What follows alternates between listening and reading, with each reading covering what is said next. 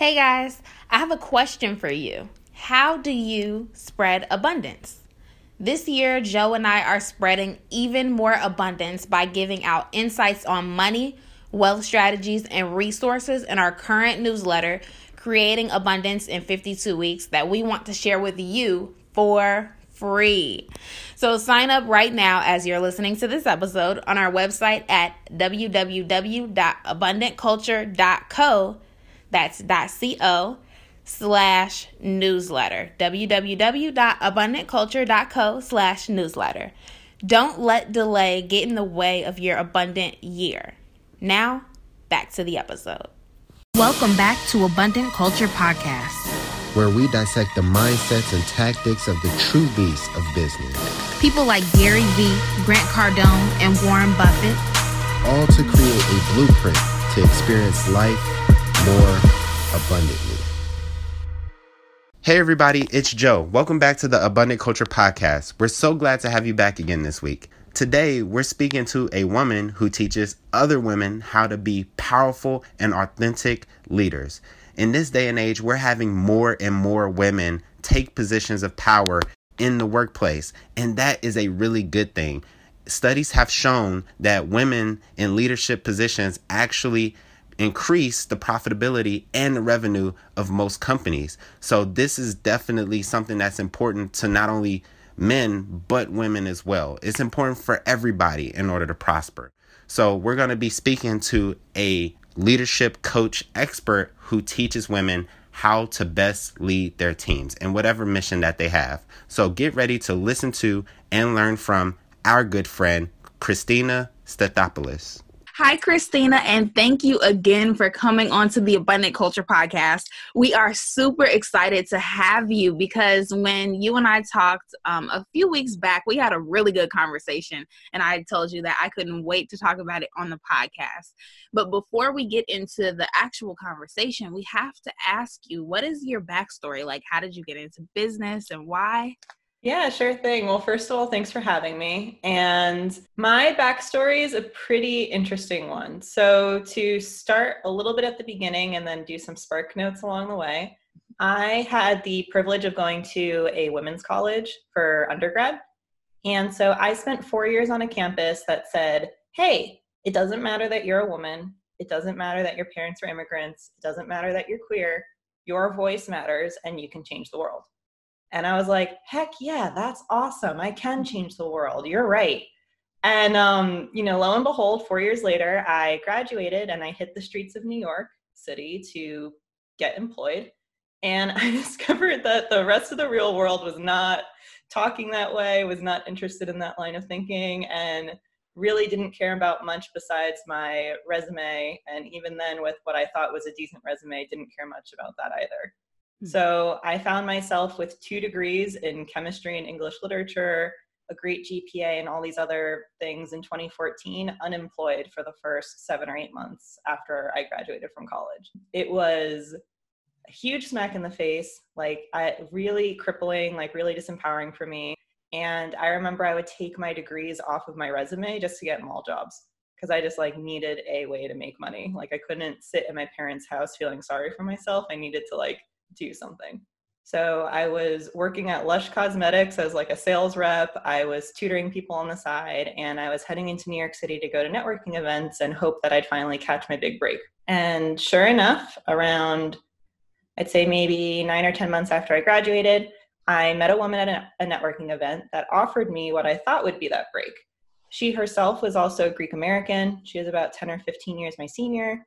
She had a background at a large corporate gig. I won't say which because I don't like giving too many identifying details. Um, and she had started her own company. And the company produced different networking events across Manhattan for professionals. And she liked my vibe. She liked that we had similar backstory. She offered me a position. And I thought, like, I didn't even care what the position was. All I could think was, like, this is great. Like, this woman gets me. We come from the same place. She's going to be my mentor. She's going to be that person that you know cares about what i have to say and contribute and like this is this is where i take off spoiler alert it was not you know unfortunately i was faced with someone who was an amazing leader and was brought up in a very patriarchal leadership style, which was like, hey, there's only room for one woman at the table. Hmm. And so, despite all that I admired about her, I often found that she would put down my ideas, she would belittle me, she would be really hard on me, she'd say something was stupid and then be using it the next week as her own idea. And it was like, if not even being employed like after graduating was rough, this was like rock bottom for me. And um I just I had this moment of realizing that like I'd been waiting around for some like golden ticket invitation to like claim space and matter and be powerful. And that experience had me realizing like, oh, there's no invitation coming. Like if I want to be a leader, if I want my voice to have impact, I have to seize the space. I can't wait for it to be handed to me. And so the way that I tried to see this the space for myself was I had gained all this experience with producing events working at this company. And I started to produce them myself, specifically for women and specifically for women's leadership, because I just realized, like, wow, like if this is how I got treated, how is it for other women out there?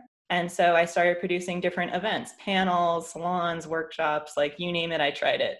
And along the way, I had interviewed a life coach to be a moderator for a panel I was producing and we hit it off. Like everything she said sounded like it was coming out of my diary. We ended up producing events together for months. It was an amazing partnership. And finally, I'll never forget at the end of one of the summits that we did for International Women's Day, she came up to me. Actually, it's a really funny story. I had gotten a wine sponsor for the event, and I caught her leaving. So I'm like running across the room with like a bottle shoved under my arm, wanting to like sneak it into her bag before she left. And she turns to me and she goes, Christina, have you ever thought of being a coach? And I was like, uh, I don't, this was five or six years ago now. So right before the coaching industry like really had the boom that we're seeing right now. And so I still didn't really understand what it was or what coaches did. And I was like, maybe. She invited me to an observation of a training program that she went through and I fell in love. Like it just clicked for me. And, you know, I think why it clicked for me was here I was producing events to put experts in front of people so they could make the difference. But the idea of being trained so that I could make the difference myself and have conversations that matter to people, that really, really lit me up. So now here we are. I went through the training program. Four years later, I run my own coaching practice. It's called Hear Her Roar and you can guess it based on the story. I really focus on developing the leadership of millennial women.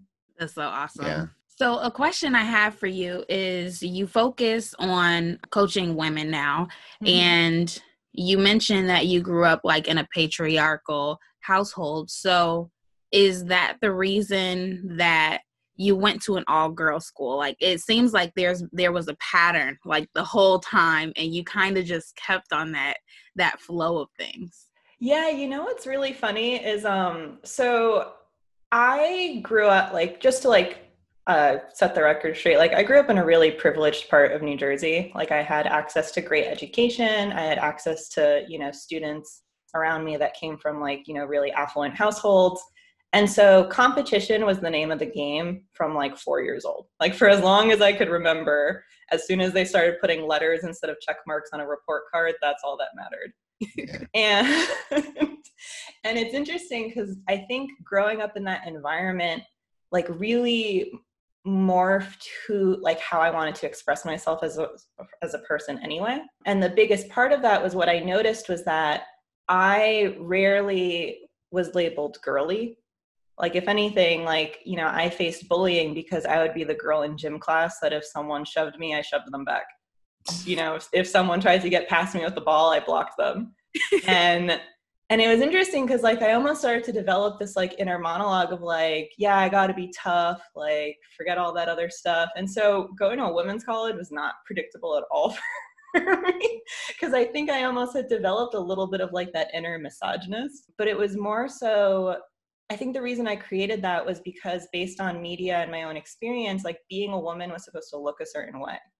It was supposed to be about being polite and being dainty and wearing nice dresses and acting a little dumber around boys and not being too loud and not being aggressive and not being pushy. And like that was sort of the the idea of a woman that was built in my mind just because of what was around me And I happened to tour that campus, Mount Holyoke College's campus, almost by accident because it was right next to another place I was seeing anyway. And it was the tour guide that changed my mind because she talked about all of the different facets of being a woman that that institution celebrates. And like they really talked about being a woman from a place of like it just being an expression of who you are and all of it counting. And that was the thing that I was like, wow, I've never been allowed to count for who I am ever in my life. Like that's what I care about. And sure enough, like, you know, I've mentioned a little bit about my background. Like, I'm a daughter of Greek immigrants, I'm queer, I am a woman. Like, being on a campus that said, like, that's amazing about you and you should celebrate that, it was so vastly different from how it had ever gone for me. Like, it really gave me a lot of confidence and a lot of self worth spending time there. That's awesome. Yeah.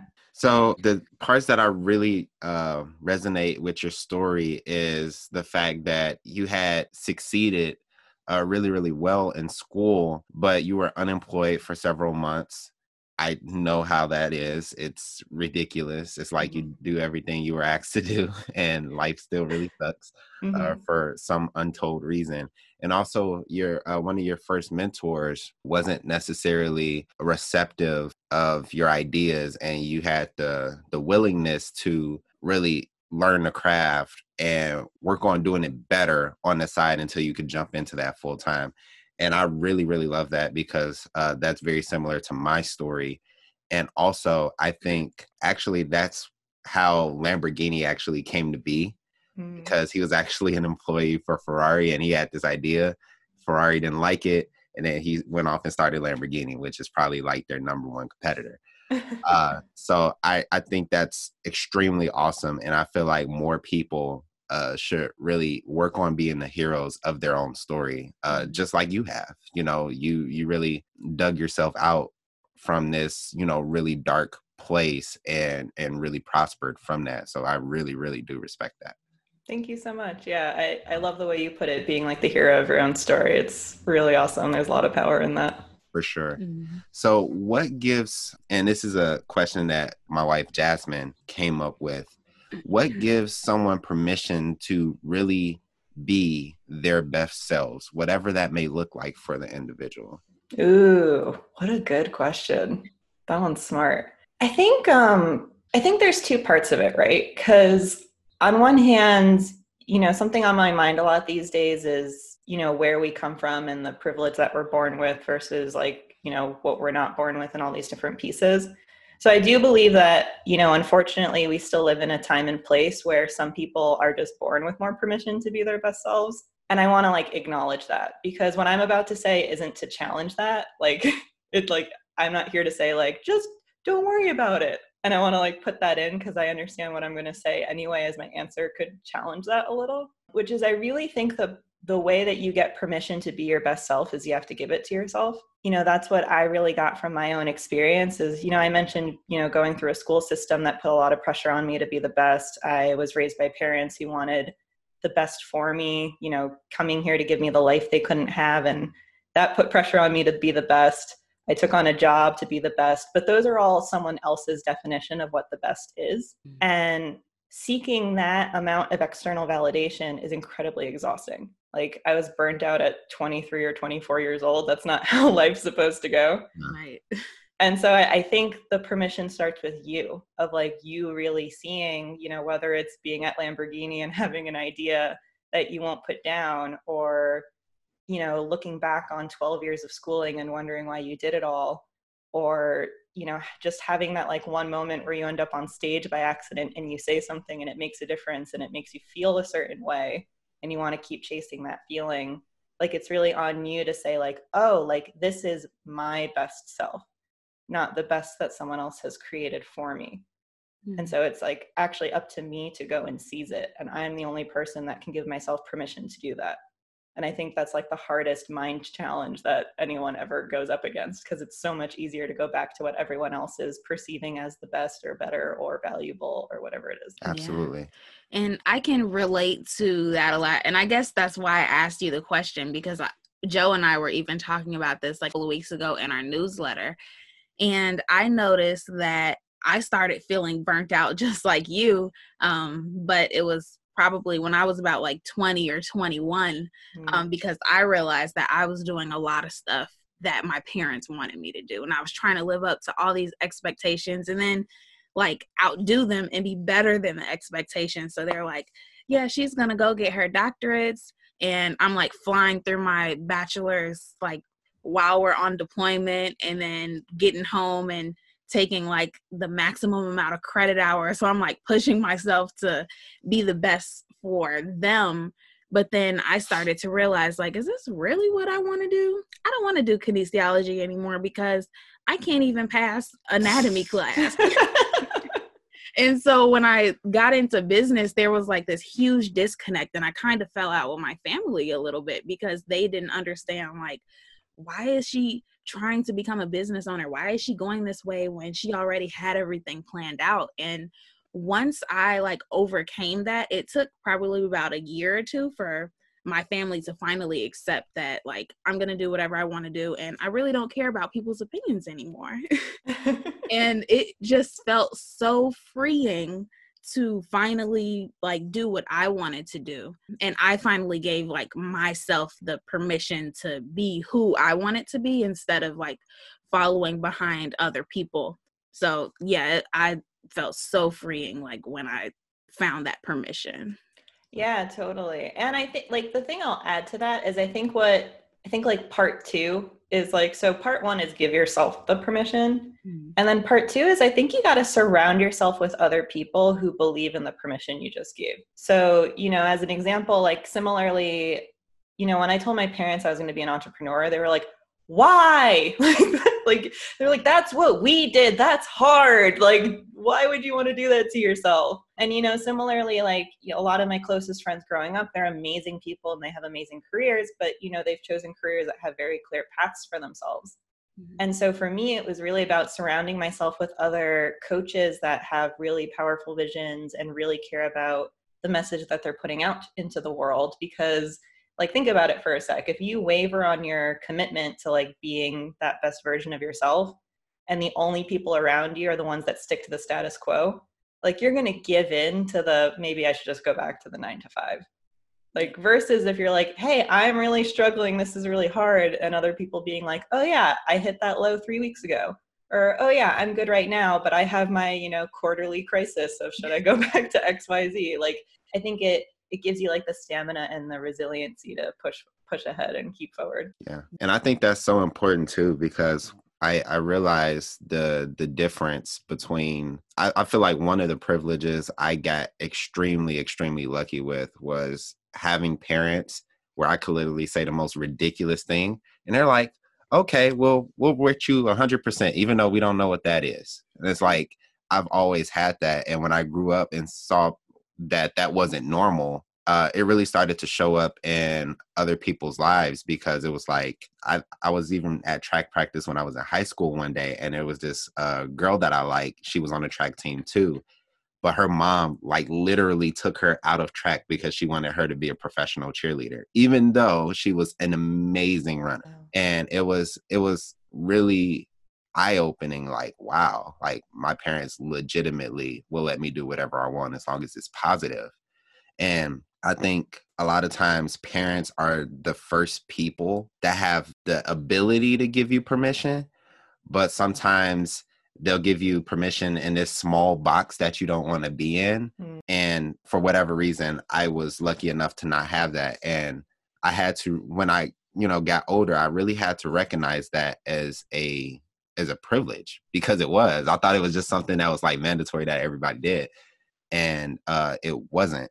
So I really had to be empathetic to other people who did not have that because I was like, oh, just tell her you're gonna do this and it'll work out. And it's like, no, you don't know my mom. And it's like, well, what the what's wrong with her? like, so so uh, I really had to be uh, empathetic to that. And I, I like how you said surround yourself with other people that that give you permission because luckily because I grew up with that I didn't need as many as many people around me as maybe uh, Jasmine did, but I saw it like really started to change when we started to surround ourselves with more business owners. She went from being a person that only wanted to do like the back office stuff to like now she wants to negotiate, she wants mm-hmm. to sell and all these different things that I wasn't betting on her wanting to do. I thought it was going to be my job description forever. So it was really, really awesome to just see that transformation in as little as like two to three years basically it was mm. really amazing so another question i wanted to ask is uh, you mainly focus on coaching uh, women and in your opinion what's the difference between coaching women and uh, versus coaching men in certain leadership uh, development roles? Cool yeah definitely. So First of all, I want to be clear like I'm not a leading expert in gender studies or gender sciences, so like anyone who listens to this don't take it as a fact. It's really just built on my like my personal experience as a woman leader and then also coaching a lot of women leaders. I think the biggest thing is like i mentioned most leadership models in the world have been patriarchal in nature especially the ones that are like dominant forces in the world stage right now. Like if you're listening here from the united states like just take a look at our government take a look at you know how politics go. I won't go into personal opinions about it but the faces tend to look a specific way. Yeah. Yeah. And i think one challenge that women face when they want to go into leadership is you know you talked about the idea of like having permission in a very tight box. And i feel like leadership has been designed with men in mind. And so what effective leadership looks like has been designed with men in mind. And i think a lot of women force themselves to take on characteristics because they they see what has come before them and they feel well that has to be what makes a good leader. Yeah. Good leadership has to only be rigorous has to only be results based has to only be loud and bold and direct and i want to be clear like yes i believe all those qualities can create great leadership um, and I also believe that we're just like reaching a time where now more than ever, we're really present to like emotional intelligence. Yeah. And it's actually necessary to look at compassion, heart, you know, communication, unity, the ability to build people up, the ability to speak to someone like they're your partner rather than they're your subordinate. Yeah. And in my experience, like most women that are raised in like heteronormative cultures, like we're raised to be those people. Like we're raised to have those connections. We're raised to be in touch with those things.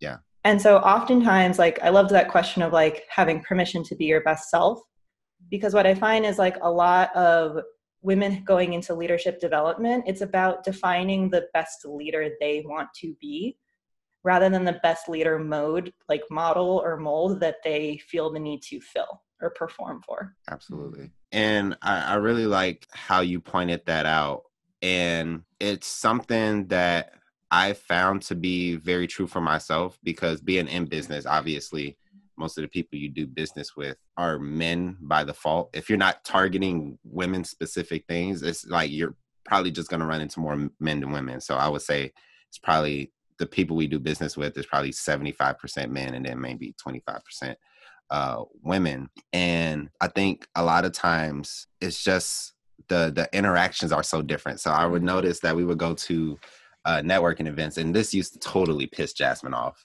and I didn't even notice that it was happening until she pointed it out. And then it started to piss me off too. but um, we would go to a networking event and, you know, uh, somebody will approach us or I'll approach them. And me and the guy will shake each other's hands and whatnot and, you know, do the hand on the shoulder and everything. And then when Jasmine either introduces herself or I introduce her, like they'll go in for a hug and it's like and I didn't really recognize it, but it used to upset her so much because I guess she saw that it was like just a different energy mm. when uh, the guy was talking to her or approaching her. And or they I, wouldn't shake my hand at all.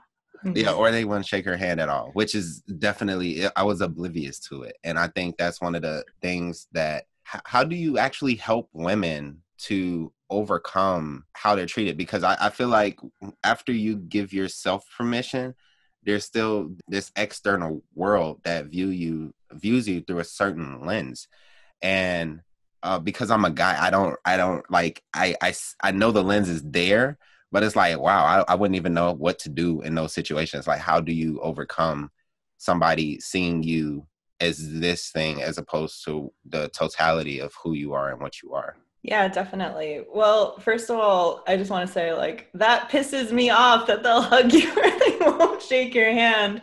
And it's so interesting, right? Because, like, so in addition to being a coach in private practice, I train coaches um, through accomplishment coaching. And I'm one of the higher level of leadership positions there. And so it's interesting because, you know, sometimes we have live observations that you can participate in. And so sometimes my husband will come and show support. And he's mentioned, he's like, wow, like, it's pretty cool that like I live in a world where like I get introduced and like people like, oh yeah, you're Christina's husband versus like what so often is the scenario of like, oh yeah, this is Joe and his wife Joe's yeah. or like, hey, you must be Joe's wife. Like they don't even bother to know your name. just different things like that. So I just wanted to add that anecdote in because I totally get it. Um, as for like, how do you continue to be the totality of you? Even what a great question. I love the wording of that. So I think there there's two pieces for it. I think the the first part, and I know this is true for me, is you know starting off as coach who then quickly gained like a high level leadership position in my early to mid 20s. Like that's confronting for a lot of people. Mm-hmm. Like, even if you don't necessarily have any bias against women, you may have bias against age. Like, you may feel like, well, wait a second, I've built 45 businesses over my 30 year career. Why is this kid leading me? All those different pieces. And I noticed that when I would first be faced with those things, it would trigger all my self doubt. Because when people see you that way, it just feeds into like, oh, yeah, like I knew I wasn't good enough and so i think the first like the most important thing to realize is like you can't actually change other people but what you can do is like change and transform like how you react and respond my default reaction to those scenarios used to be to get really righteous and angry like I'd almost be like, yeah, you better effing believe I'm a 25 year old that's your boss. Like I almost like I'd have to like put on like the mean face and be like, yeah, and I'm gonna kick your butt. Uh. like that was that was like because like I was like I gotta assert dominance. Like that was like how I used to handle it. Where on the inside I'm like I'm a tiny little maggot and they've called me on my BS and I don't know what I'm doing and and all those little things. Versus like oh I've done a lot of work to realize like oh yeah like that man's triggered by me being powerful as a woman. That has nothing to do with me. It actually has to do with whatever doubts he has about himself or his own masculinity or what it means if he listens to me and i can choose to be like to prove him right by being really aggressive and belittling or you know my not so graceful defaults in those scenarios or i can just continue to be graciously me like regardless of the pushback like just continue to be like hey like you know i'm here to be this way in a way that makes a difference not that puts people down or disempowers them and i think that's the most important piece i, I really do uh, like that too because honestly, I feel like, and I don't know if this is a guy thing, but we totally would have went there. like as a guy, like we would have went there for sure. Uh, like I was just thinking in my head, like, well, if he checked me on it, I would have been like, well, didn't you pay the invoice? Mm-hmm. I mean, that must mean something. but uh, yeah, and, and it's it's a very strange dynamic too because Jasmine in our business and both in our relationship too she she brings that that grace of like just knowing who she is and she doesn't need to really be in competition with somebody and i'm kind of like i don't want to say the opposite but if i'm being quite honest um i'm like more so the the guy where it's like i'll, I'll let you have one and then after that like then i'm gonna check you the same way that just talking about.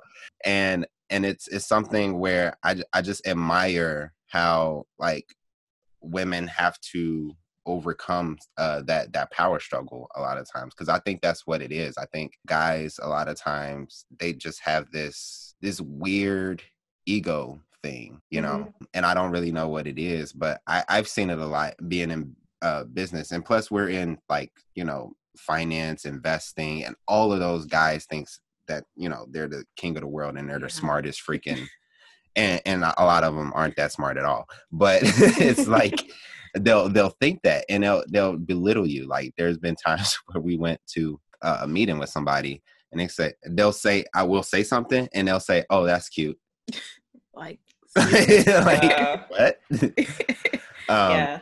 But that's neither here nor there. But um and also I I really feel like in this process you really your your goal is to coach people and give them the permission to or have them give themselves the permission to be them their best selves like how do you walk through uh walk someone through that process because I just feel like whenever you can like you could train somebody to do something like make a coffee, uh, build a motor, or Mhm. all of these different things. They're very physical, but I feel like that's a very inward jour- journey. Mm. And somebody can tell it to you, but I feel like it's so hard to really uh, take that journey and really recognize who you are as a person and give yourself permission to be all of that and more. Definitely. Well, you know, I think the first part of it is people need to be willing to be coached. Like, I can be the most brilliant, successful, masterful, thoughtful, self aware person on the planet. But if you're not actually willing to change or transform, like, it doesn't matter.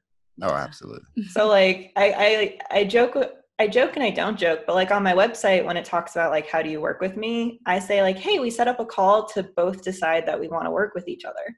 Um, because you know when i first started i was you know i was like i'll take whoever will pay me. And then i worked with a lot of people who didn't actually want to do the work and i made it mean something about myself or my skills and it's like no there are just people who aren't ready and that's okay Yeah. Mhm. whereas so then when you are ready i i really believe that in coaching work awareness is the most important piece like because most people especially if they want to coach they're sort of already in the like the self starter phase so Mhm. it's not that you don't know how to take action. It's that you're not aware of like why the actions you have been taking aren't working or what new actions you could take that are more of an expression of who you are, who you say you want to be. Absolutely. Yeah. So like awareness is like the most important part. And then I think similarly, I think there's um, a common misconception that coaching is about like fixing what's wrong with you or coach or like, you know, coaching is about becoming a completely different person and stopping all those bad habits and and whatever it is. Whereas like I actually celebrate people as they are. You know, like Joe, you were just mentioning that like you have that competitive streak in you and like that's amazing. That like that streak is likely what makes you so successful because it ensures that you don't stop and ensures that if you're being played by someone you call them out on it like it's actually a really great skill to have with you and i'm not trying to coach you i'm just like giving an example No, I appreciate it. yeah like, It's free. like yeah but like i love helping people see what the benefits of what they already have to work with are Mhm. and then just notice if there's costs or gaps to it. So, for example, like, you know, there may have been relationships that you accidentally burned bridges with that you didn't intend to, or people that you felt like you couldn't trust anymore, or even stories that you made up about certain types of business owners because of that need to be like, you know, get checked or get wrecked. And and like that's great and that's like totally fine, but it's the way I think of it is we all come to the table with a hammer. Like we all we all have like in our tool belt a hammer. For you it might be your competitiveness. For Jasmine we mentioned like your grace and your ability to like stay true to yourself. Like I would say for me it's pro- like I like being the smartest person in the room. That's usually my hammer. And hammers are great for nailing nails but Yeah. not everything you encounter in building a business in creating a relationship in having a better work life balance and whatever it is that you want is a nail Right. That's, so I love that. yeah and you're totally right about that. There there has been uh bridges that I've burned for petty reasons. It's like you you try to justify it, but at the same time there are times where I could have been more graceful and it could have saved a relationship. And even if it didn't necessarily help me, it probably one, it could one help me in the future, but two, it also kind of saved a relationship with that person and you never know what that relationship would have been like uh, today so that's Mhm. totally true So, Oh, how a question I just had is how does someone find like their leadership style? Because you mentioned that um, some people try to fit into these like modes, these like specific types of leadership styles. But how does someone find like the one that's like specifically for them? Whether it's like mixing a whole bunch of different styles together and doing their own thing, or you know, going within like one of the ways that are already there. Mm, yeah well so what's the expression? Like imitation is the sincerest form of flattery?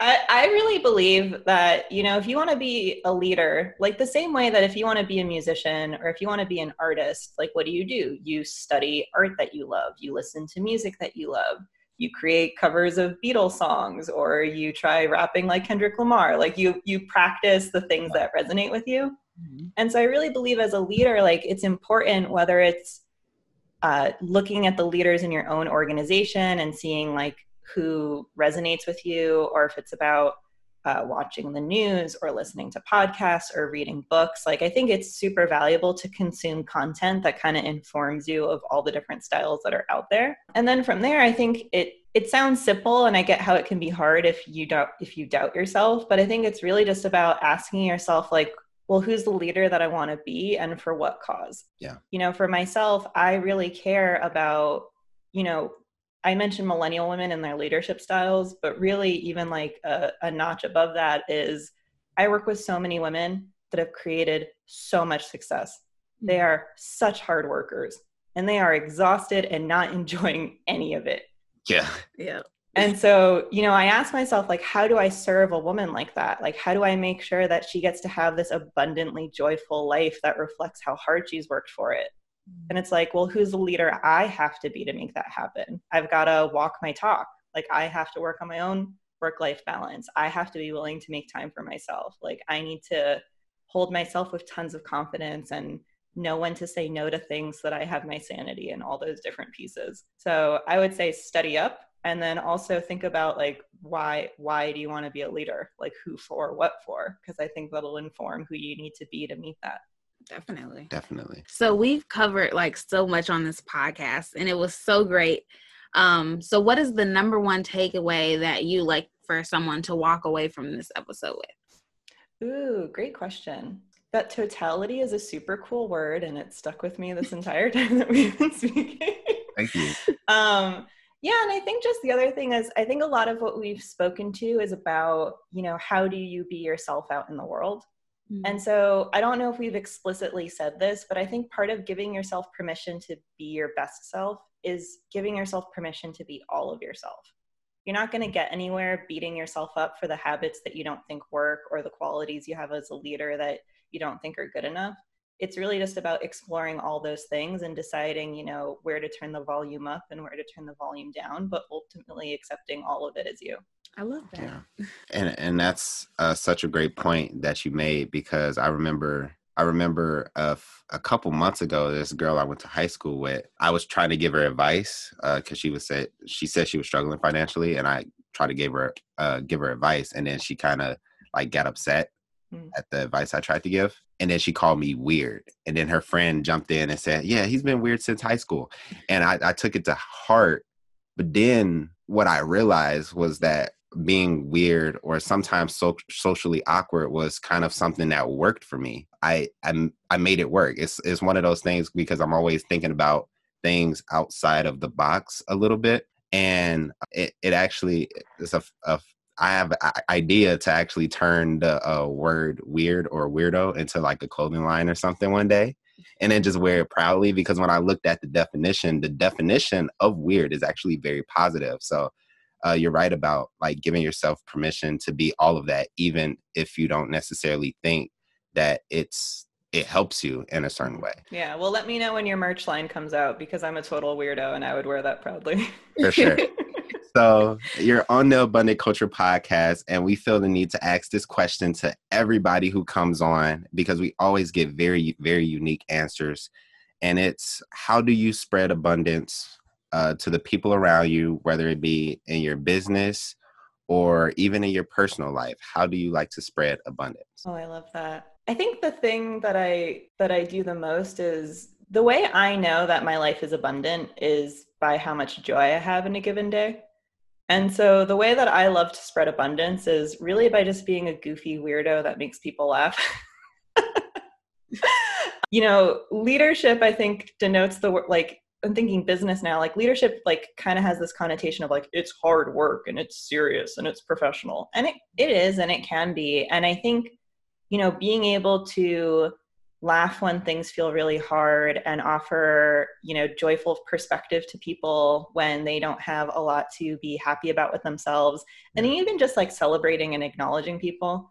Like, you know, right now with everything going on with covid-19 and people feeling really isolated and alone like i'm the friend that's like let's get on zoom and do a trivia night and just like laugh our brains off like to me abundance and joy are totally equivalent factors and i know i'm doing my part when the people around me are laughing and having a good time That's awesome. that's awesome. Yeah. I think that's the first time we've heard someone um like say specifically laughing because every time we ask the question, like we always get different answers. So it's just really cool to see like how different people like to spread abundance and what abundance really means to them.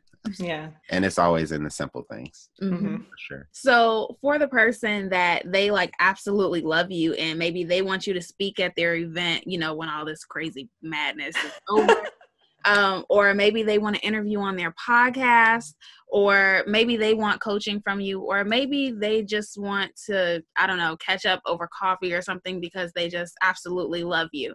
How does that person get into contact with you or your team? Yeah, great question. So the easiest way to find me is at hearherroar.net. That's my website. Or you can email me at Christina at hearherroar.net. I'm also super active on Instagram. It's hearxtinaroar. And the last thing I'll say, kind of going off of your question of how do you discover your leadership style, if you visit my website right now, I've actually created a quiz to help you identify your leadership gremlin type. So, actually, specifically the part of your leadership that may have some benefits to it, but also some costs that you don't find very effective or helpful. So, it's a super fun little quiz. I based it off of the ones you used to take in like 17 magazine. Mm-hmm. So, it's both silly and effective, silly and knowledgeable. I like to think of it. That's cool. That's awesome. Mm-hmm. I love it. So we appreciate all the information and all the wealth of knowledge that you shared uh, with us today. Uh, and not only us, but our viewers, our listeners, all of that.